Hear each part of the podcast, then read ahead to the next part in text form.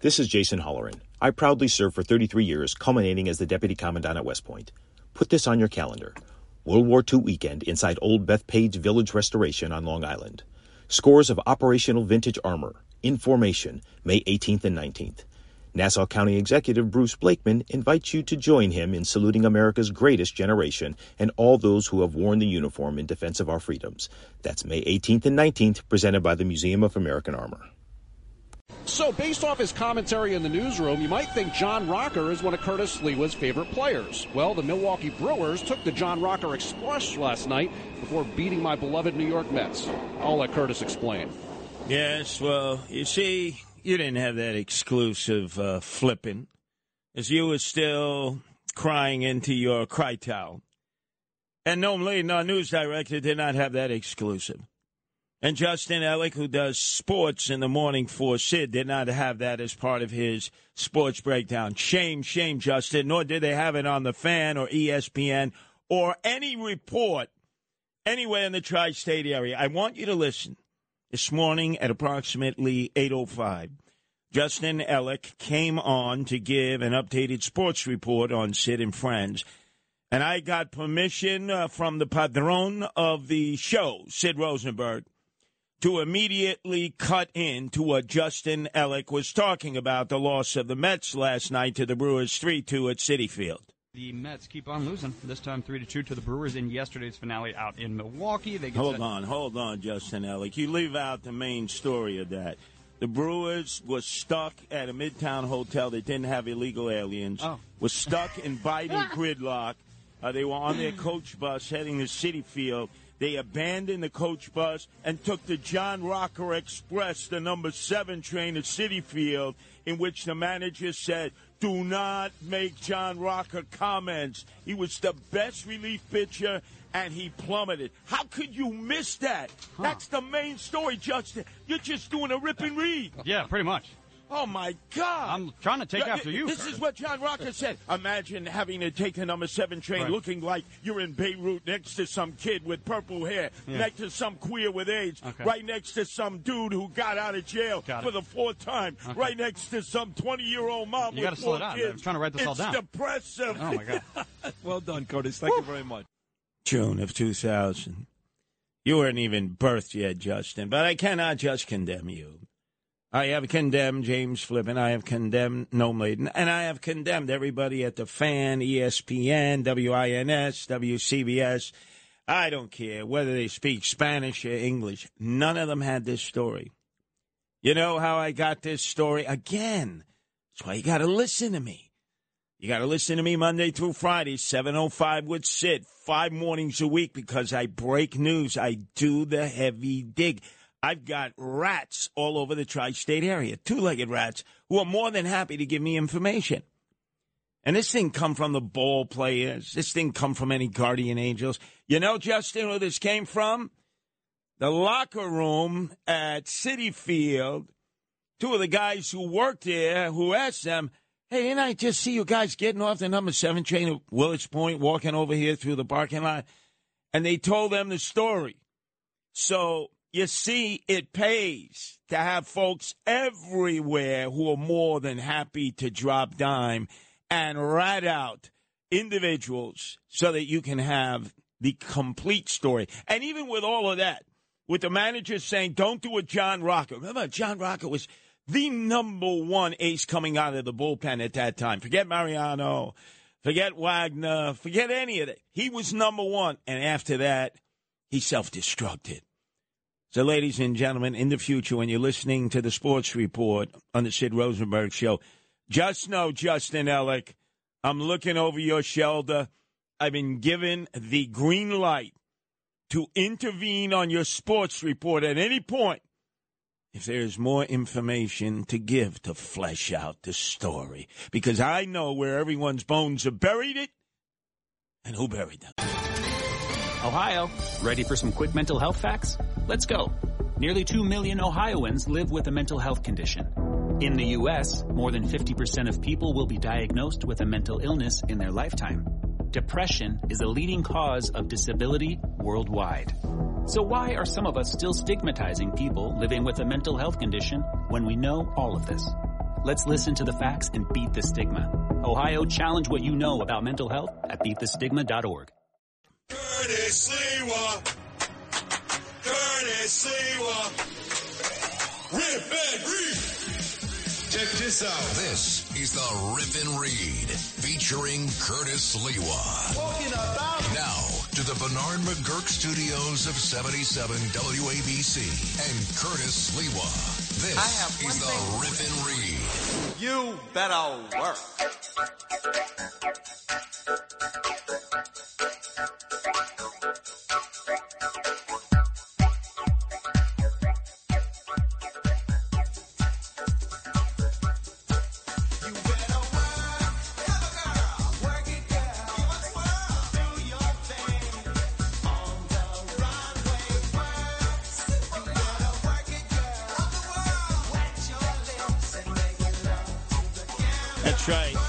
Snaps up, Justin. This is the transgenders anthem, RuPaul Drag Race.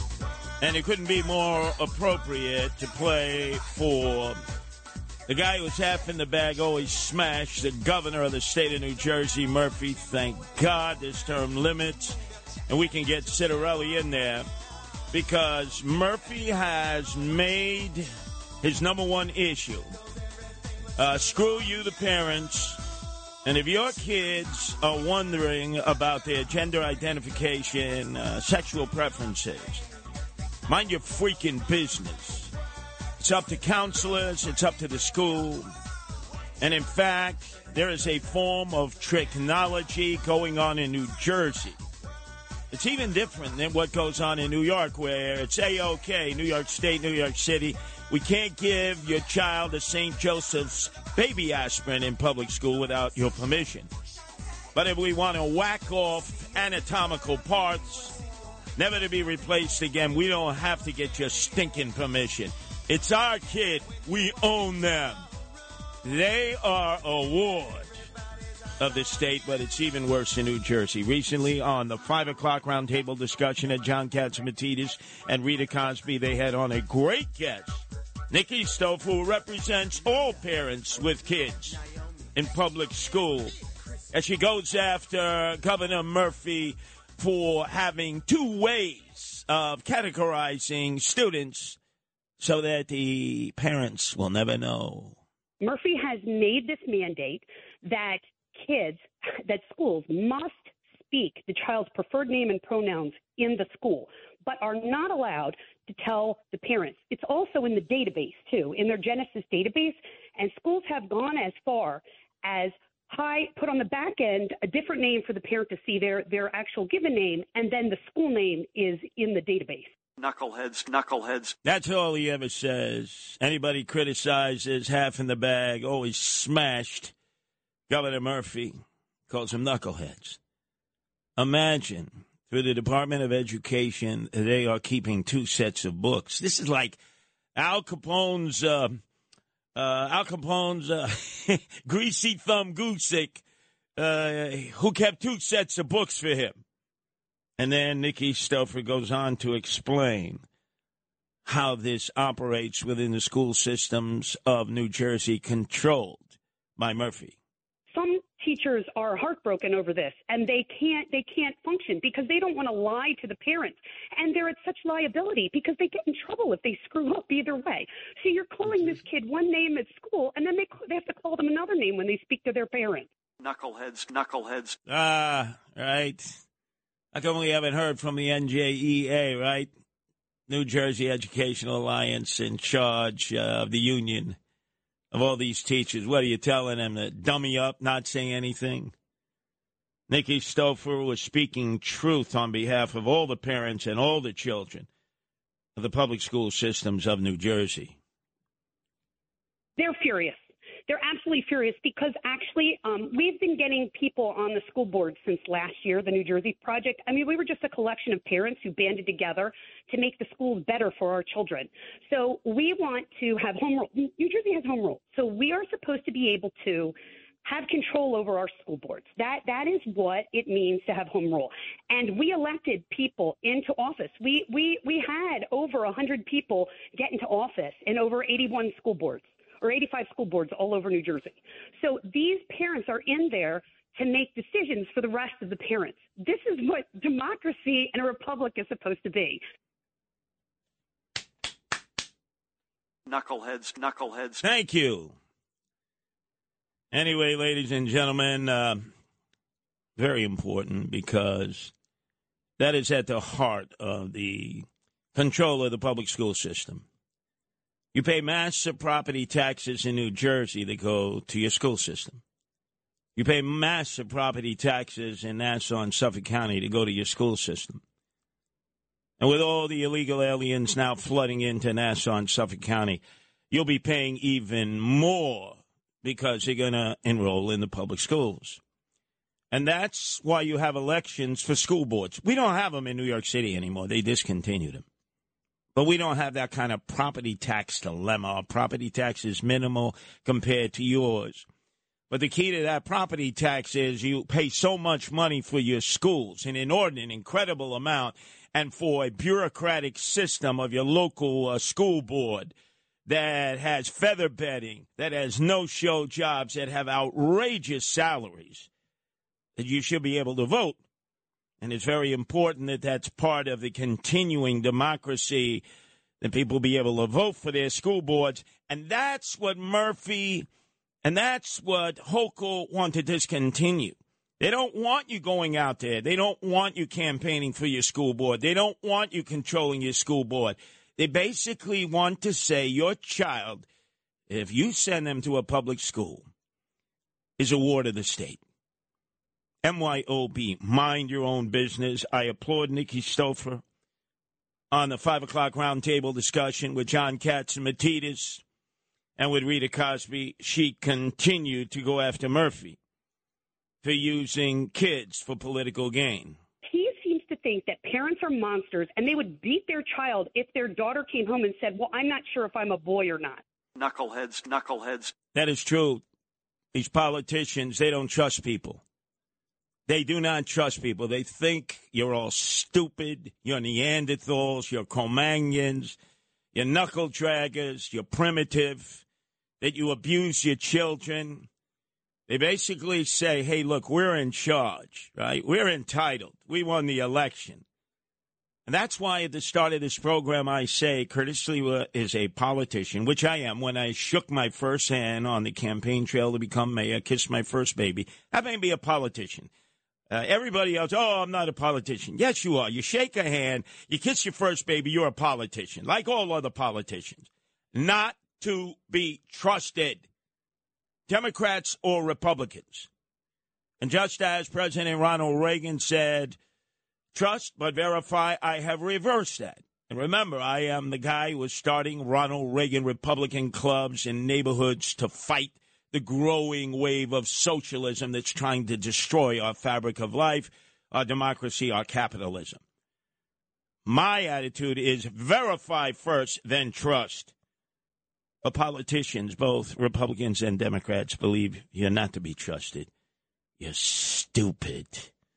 That you need you need a sheep herder because you're all sheep. Uh, not so. Nikki Stouffer says, oofa to that. There are kids who um, in New Jersey have Yeah. been socially transitioning in school, and the, the they can go right to Planned Parenthood and start getting those puberty blockers. Knuckleheads, knuckleheads. That is correct. She is absolutely correct. Without the knowledge of the parents or even guardians, if there are no parents, like grandparents in some instances, especially in the urban school districts, like a Paterson that I've worked in, like Newark. Sometimes it's the guardians, it's the grandparents. Murphy has made it so that even though you pay all the bills, you take care of your kid, you're responsible for your kid. The moment your kid walks into school, those children are his awards of the state. And if a counselor gets hold of a kid who is a little confused, as young adults tend to be, so many are confused, they will steer them, they will guide them in the direction of taking hormone blockers. And then the ultimate last solution, which is the removal of the anatomical parts that define them as either being a man or a woman, and there's no reverse of that. It's over. So if your breasts are removed, imagine a 12 or 13 year old child, a girl getting a mastectomy, removal of the breast, it's over. Can't reverse that. Imagine a young man having his three piece set, and I'm not talking about a knife, a spoon, and a fork, removed for all time. It's over. You can't put anything back. And yet Murphy insists that counselors have more rights than parents. That the ultimate definer of what happens to your kids is not the parents or the guardians who raise them and pays the bills and has to be with them through thick and thin. It's um, Father Murphy, like they used to say in the old Soviet Union. Oh, Father Stalin, Father Joe Stalin, right? Right? Right? And then listen. Both John and Rita Cosby had said that they were going to reach out to Governor Murphy, and it just drove Nikki Stouffer, representing all parents, all caring parents in New Jersey's public school system, from Camden uh, County to Hudson County, right over the edge. You tell him that he's a coward and he is attacking parents in New Jersey, and we absolutely hate his guts. And in November, we're going to get all of the legislator who supports him out of office because he has actively waged a war on the parents of New Jersey. Knuckleheads, knuckleheads. That's all he ever says. Well, he's half in the bag. He's always sloshed. And he spends half his time at his uh, Palazzo in Italy, $38 million that he made – in shaking down money when he was over at Goldmine Sachs. You know what they do at Goldmine Sachs. You come in, you buy a stock portfolio, they shake your hand. On the way out, they say to everybody there, let's short this sucker because we're getting our money, money no matter what. That's the Goldmine Sachs way. And his way is he's in charge. He controls your children.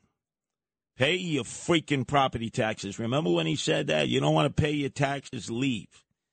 All he wants you to do in New Jersey, and why or why did you reelect him against Ciattarelli is beyond me. He wants you to shut up, pay your taxes.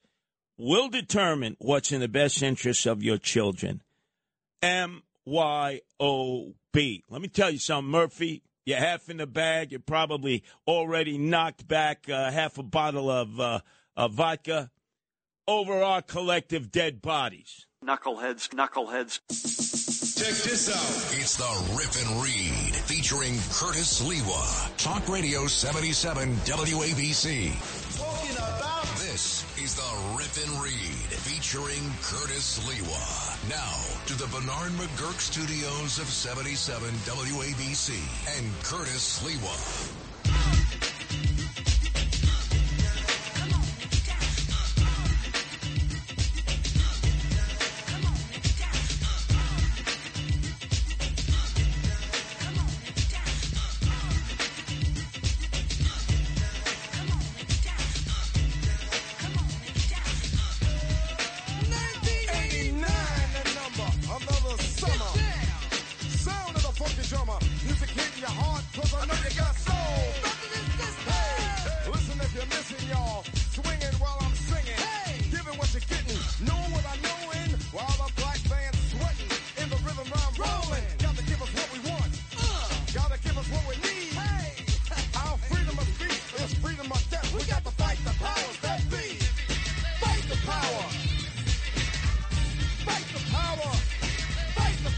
Remember the song Chuck D, Flavor Flavor, that stupid clock around his neck, Public Enemy. You remember this song? Fight the Power, part of the music for Spike Lee's Do the Right Thing. Black centric, and that's exactly where Eric Adams was at that time, 1989. And I told you during the campaign, uh, as did Dov Hikind, that he was a supporter of Screwy Louis Farrakhan at the time in the Nation of Islam. There's no doubt about that. But he was like the figure in Do the Right Thing with Danny Aiello, who owned the pizzeria in Bed-Stuy, Do or Die. On one side of Fulton were Italians, on the other side were blacks. And if you remember the character bugging out, it was black centric. It had to be black or it was whacked. This famous scene from Do the Right Thing. Hey, hey, Sal, how come you got no brothers on the wall here? You want brothers on the wall? Get your own place. You can do what you want to do. You can put your brothers and uncles and nieces and nephews, your stepfather, stepmother, whoever you want. You see? But this is my pizzeria. American Italians on the wall only. Look, we want some brothers up on the wall, you know? Malcolm X, Nelson Mandela, you know, you know Michael Jordan, tomorrow. Come on, you get them out, all right? I'm trying to get him out. And that was Eric Adams at that time. Just like the character bugging out. If it wasn't black, it was whacked. I mean, just look at the story the other day where the mayor, Eric Adams, was trying to stop the coal wood fired ovens from making pizza. And a modern day Danny Aiello emerged. Scott LoBaido, the performance artist outside of City Hall. Give us pizza or give us death. Give us pizza or give us death. Give us pizza or give us death. That was great. And now there is a pizza parlor alliance that has come together of Montenegrins and Albanians who own most of the pizza parlors now, not the Italians. You may think they're Italian. It's mostly Albanians and Montenegrins and uh, Italians. And they're saying, no, no, no, they're fighting back. And rightfully so. But who has emerged to say, no, no, no, no, turn off those coal and wood fired uh, uh, ovens that make pizza? Well, Donovan Richards, a brother in solidarity to Eric Adams. Both of them hate whites. And he said, don't give up, Eric. Shut him down. Now, you may say, well, who's Donovan Richards? Well, he's the black uh, Democrat borough president. When he barely beat Elizabeth Crowley, if you remember, sister of Joe Crowley, uh, he called her a racist, even though he won. And then he is called Robert Holden, who everybody knows in Middle Village and Glendale and Maspeth, Queens. It's called him a racist. He does exactly. He's like the mini me of Eric Adams. So we got to stop him with this pizza thing. But I warned you about Eric Adams. I told you what his roots were. I told you he looks at white people like they're crackers. And after I lost Eric Adams, what was the audio that came out that he had said while he was campaigning for mayor in Harlem? Every day in the police department, I kicked those crackers' ass, man. I was unbelievable. Can I hear that one more time, please, Lou? Every day in the police department, I kicked those crackers' ass, man. I was unbelievable. That's what he said. For 22 years, when he was a house mouse in the police department, he viewed white cops as crackers, and he did everyone else. He hated white people. Come on. What do you think? He turned over a new leaf? Yeah, if you were a white person wanted to make a donation, he loved you. And then when he got back from Albany after his first trip, when it seemed the prospects were good because he knew everybody up in Albany, the governor who had replaced Cuomo, remember Kathy Crime Holcomb, Carl Heastie, the crooked speaker from the Bronx, and uh, the state senate uh, leader cousin Stewart from Yonkers. Remember, he didn't get anything. He got ugats, he got bupkis, like a lot of other mayors who have first gone up to Albany. It's it's always a battleground. And yo, he took offense to white reporters. Oh my God! I'm a black man. That's the mayor. But my story has been interpreted by people that don't look like me.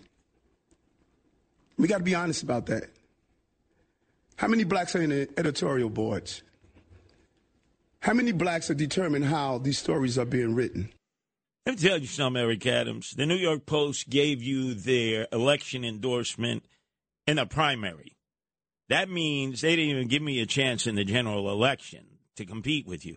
They signed, sealed, and delivered an endorsement for you, the New York Post, for a Democrat. So what are you talking about? That is nonsense. And then of late, he's gone back to his roots. He's figuring, hey, my, my poll numbers are plummeting with blacks. I used to be up there about 58% thought I was doing a good job. 19% said that I was doing a bad job. Now it's almost reverse. It's like 58% are saying I'm doing a bad job, 19% are saying I'm doing a good job because they're upset that these illegal aliens that I've welcomed in, that I'm the papachulo to, who's your, who's your daddy? They're saying, why are they getting everything for free? Hey, what about the spoils of victory? And they're right.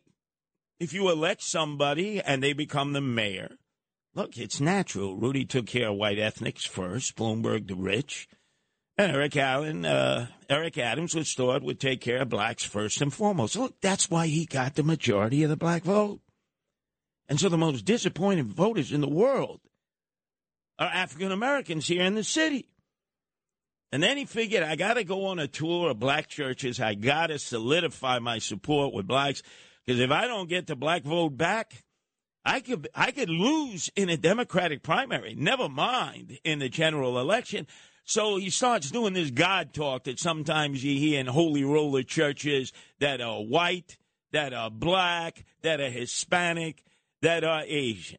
30 something years ago, I woke up my sleep, out of my sleep in a cold sweat. God spoke to my heart and said, You are going to be the mayor January 1st, 2022. And the message was clear. God stated, You cannot be silent. You must tell everyone you know.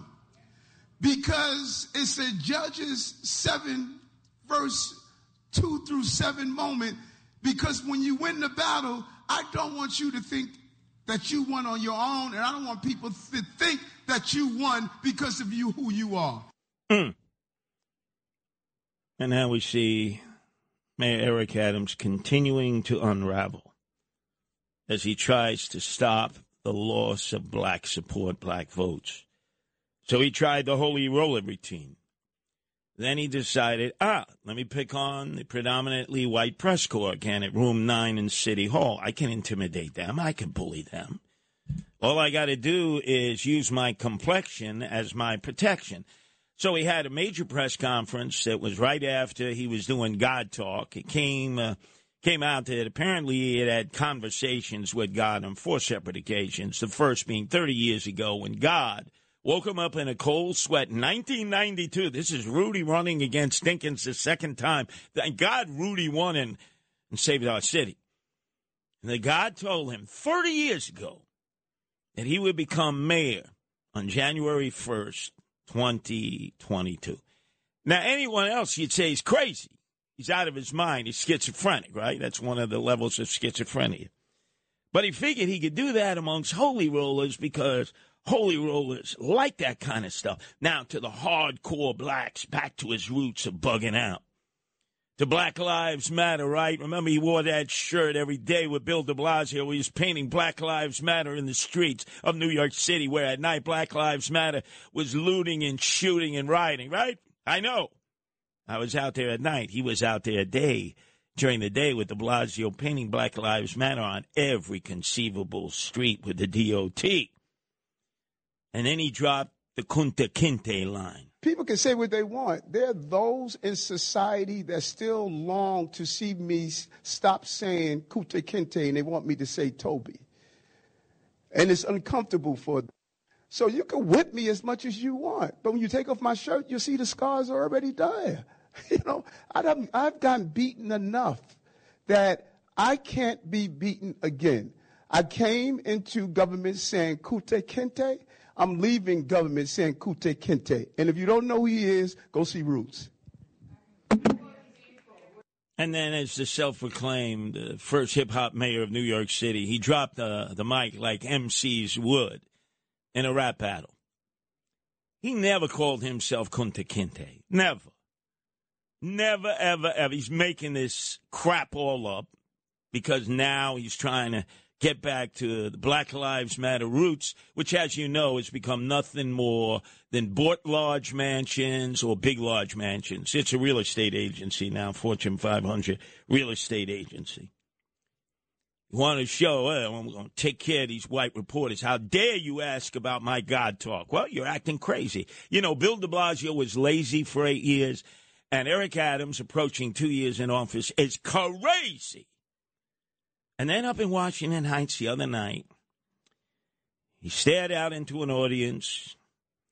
An elderly white woman, 84 years, stood up and challenged him at a town hall meeting.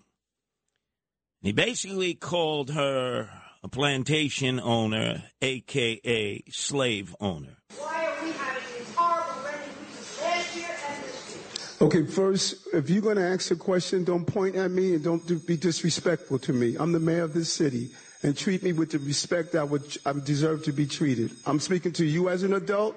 Don't stand in front like you treated someone that's on the plantation that you own. Give me the respect I deserve and engage in a conversation up here in Washington Heights. Treat me with the same level of respect I treat you. So don't be pointing at me. Don't be disrespectful to me. Speak with me as an adult because I'm a grown man. I walked into this room as a grown man and I'm going to walk out of this room as a grown man. I answered your question. Wow. Man, this guy hates white people. I told you. That it turns out that this white person, Jeannie Dubnow, 84, happens to be Jewish. As a young child, was whisked away by her family during the Holocaust so she wouldn't be put in an internment camp and possibly executed by the Nazis along with her family, and thank God escaped. And lives on the uh, lives on uh, the Upper West Side. And I said to Rabbi Joe Potashnik, who was here this morning, I said, Rabbi Joe, you were just uh, appointed to what you all call the big Jewish mockers, the first ever Jewish advisory board for the mayor of the city of New York, first ever. And I thought for sure, hmm, you would uh, approach the mayor, your advisors, and say, you got to apologize. You got to apologize to this woman. You, you can't let this go. Jeannie Dubnow, it, it just looks wrong in so many ways. She's an elderly white woman. She's been active in the Upper West Side. She happens to be Jewish. Her family escaped the Holocaust. Mr. Mayor, you have to apologize. And I told Rabbi Joe Potashnik, if he doesn't apologize, then symbolically you should resign from his so called first ever Jewish advisory board put together by any mayor. We'll see what Rabbi Joe does. Please be listening at 7 o'clock to 8 uh, Sunday morning before John Catsimatidis interviews his newsbreakers. Please, I want to see if the, uh, the Rev and the Rabbi even uh, handle this. I doubt it. But then we heard from Jeannie Dubin- Dubinow herself. In fact, 77 WABC's Helena Powell spoke to Jeannie Dubinow, the woman mayor Adams snapped at during that town hall meeting in Washington Heights Wednesday evening. And I'm just going to play a little snippet here of what she said at the end about Eric Adams. We need a different mayor. We need to get rid of this guy. We need a different mayor. We need to get rid of this guy. Well, she's a neighbor of mine. You think, uh, Lou, I should go over there, have a cup of coffee with her, me and uh, Nancy? That's just a little snippet. To hear the entire interview, we have the exclusive interview with the woman that Eric Adams accused of being a plantation owner, a slave owner. Jeannie Dubnow, Upper West Side, 84, white and Jewish, Holocaust survivor. To hear the entire interview, go to WABCRadio.com. Again, to hear the entire interview, go to WABCRadio.com. It's the Rip and Read. Featuring Curtis Sliwa. Talk Radio 77 WABC. This is the Rip and Read. Featuring Curtis Sliwa. Now to the Bernard McGuirk studios of 77 WABC and Curtis Sliwa.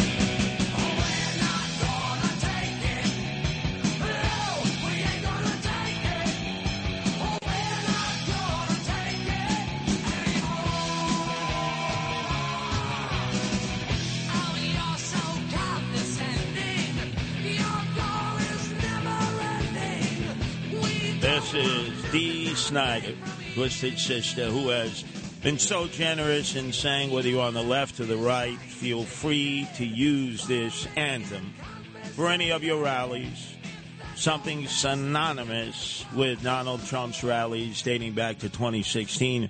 And when I was on with Sid in the morning, uh, getting ready to tee off at Bedminster, uh, Trump's uh, golf course there was our own Andrew Giuliani.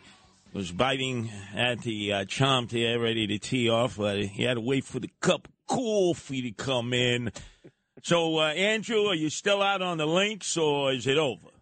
It is over, and, and uh, you won't believe it, Curtis. The president actually made six birdies today on my life. It was pretty amazing to watch, and uh, we had a great day out there. And I'm really looking forward to interviewing the president here in almost 48 hours on Sunday at 2 p.m. You can catch it right here on WABC, and uh, you know it's going to be absolutely fascinating. It's uh, it's kind of humbling thinking about interviewing a president of the United States. I know my father has interviewed President Trump. My mother actually had the opportunity to interview Jimmy Carter some 40 plus years ago when he was a sitting president. So it's pretty exciting leading up to this. Now, hold on a second. Uh, you're not getting off the hook on this. How many mulligans did you take, and how many mulligans did the president, uh, former President Donald Trump, take? No mulligans. We play it down. Hey, look, I heard you were just a couple days ago out at Trump Ferry Point in the Bronx over there, and you didn't find any Trump or Giuliani balls because our balls only go in the cup there. Mr. Ah, now, so, okay. So this Sunday, you have the one on one interview with the former president, Donald Trump. That's two to three. Then I understand we have Roger Stone from three to four. He knows where all the political bones are buried and who buried in. And then is this correct? Following that is Oliver Stone to give us the yin and the yang. Uh, oh no, I'm sorry. It's, it's another hour of Roger Stone. Right, so two hours of Roger Stone. No Oliver Stone. He's in a drug-induced cocaine psychosis somewhere. But um, you know, yes, go ahead. You know, Curtis. Ever ever since we've taken your hours here on Sunday, it just seems like the programming on WABC has gotten even better. If that's possible, I mean, it seems like we're always broadcasting Curtis, but it's nice to squeeze in President Trump every once in a no, while. that'll, that'll be great. I'll be listening. But also, uh, it's because I was at the Trump course in Throgs Neck. I must say, beautiful course. I got to see in the distance Vickie Paladino's fireworks display from Fort Totten, which made it the better. And it was election night. It was Tuesday night. And I was there with the uh, team George Havranek waiting for the election results. Uh, across uh, Throgs Neck was Chrissy Marmorato's uh, team. That's Mike Rendino, the county chairman's sister, who was running. They were waiting for the results. And actually, Sid's candidate uh, was Samantha Zherka. Uh, they were waiting for their results. Now, I've reached out to your father. You need to know this because he was neutral in this. He was neutral. Frank Morano was neutral. And as you know, we're going to a second round with uh, Chrissy and George Havranek. It's neck and neck in ranked choice. But there were 200 absentee ballots. Yeah. Now, reached out to your father because he knows all the rules, as does Frank Morano. And the rules are that a member of each team can be there to watch the envelopes opened. Mm-hmm. And that should be the case. And I'm hoping you will join me in solidarity along with Sid and say, hey, let's hope that those envelopes are opened in front of a Absolutely. representative of each team. Curtis, I couldn't agree with you anymore. Whichever candidate wins, you want to make sure that all New Yorkers can trust the process. There should be full transparency in that. I want to make sure that every single legal vote is counted and that, frankly, each member, each lawyer on, from each candidate has the opportunity to see that. We Well- should have full transparency 100%. Well, thank you. Uh, first of all, I don't believe you because I got to believe you or the president took a mulligan today. But catch No mulligans.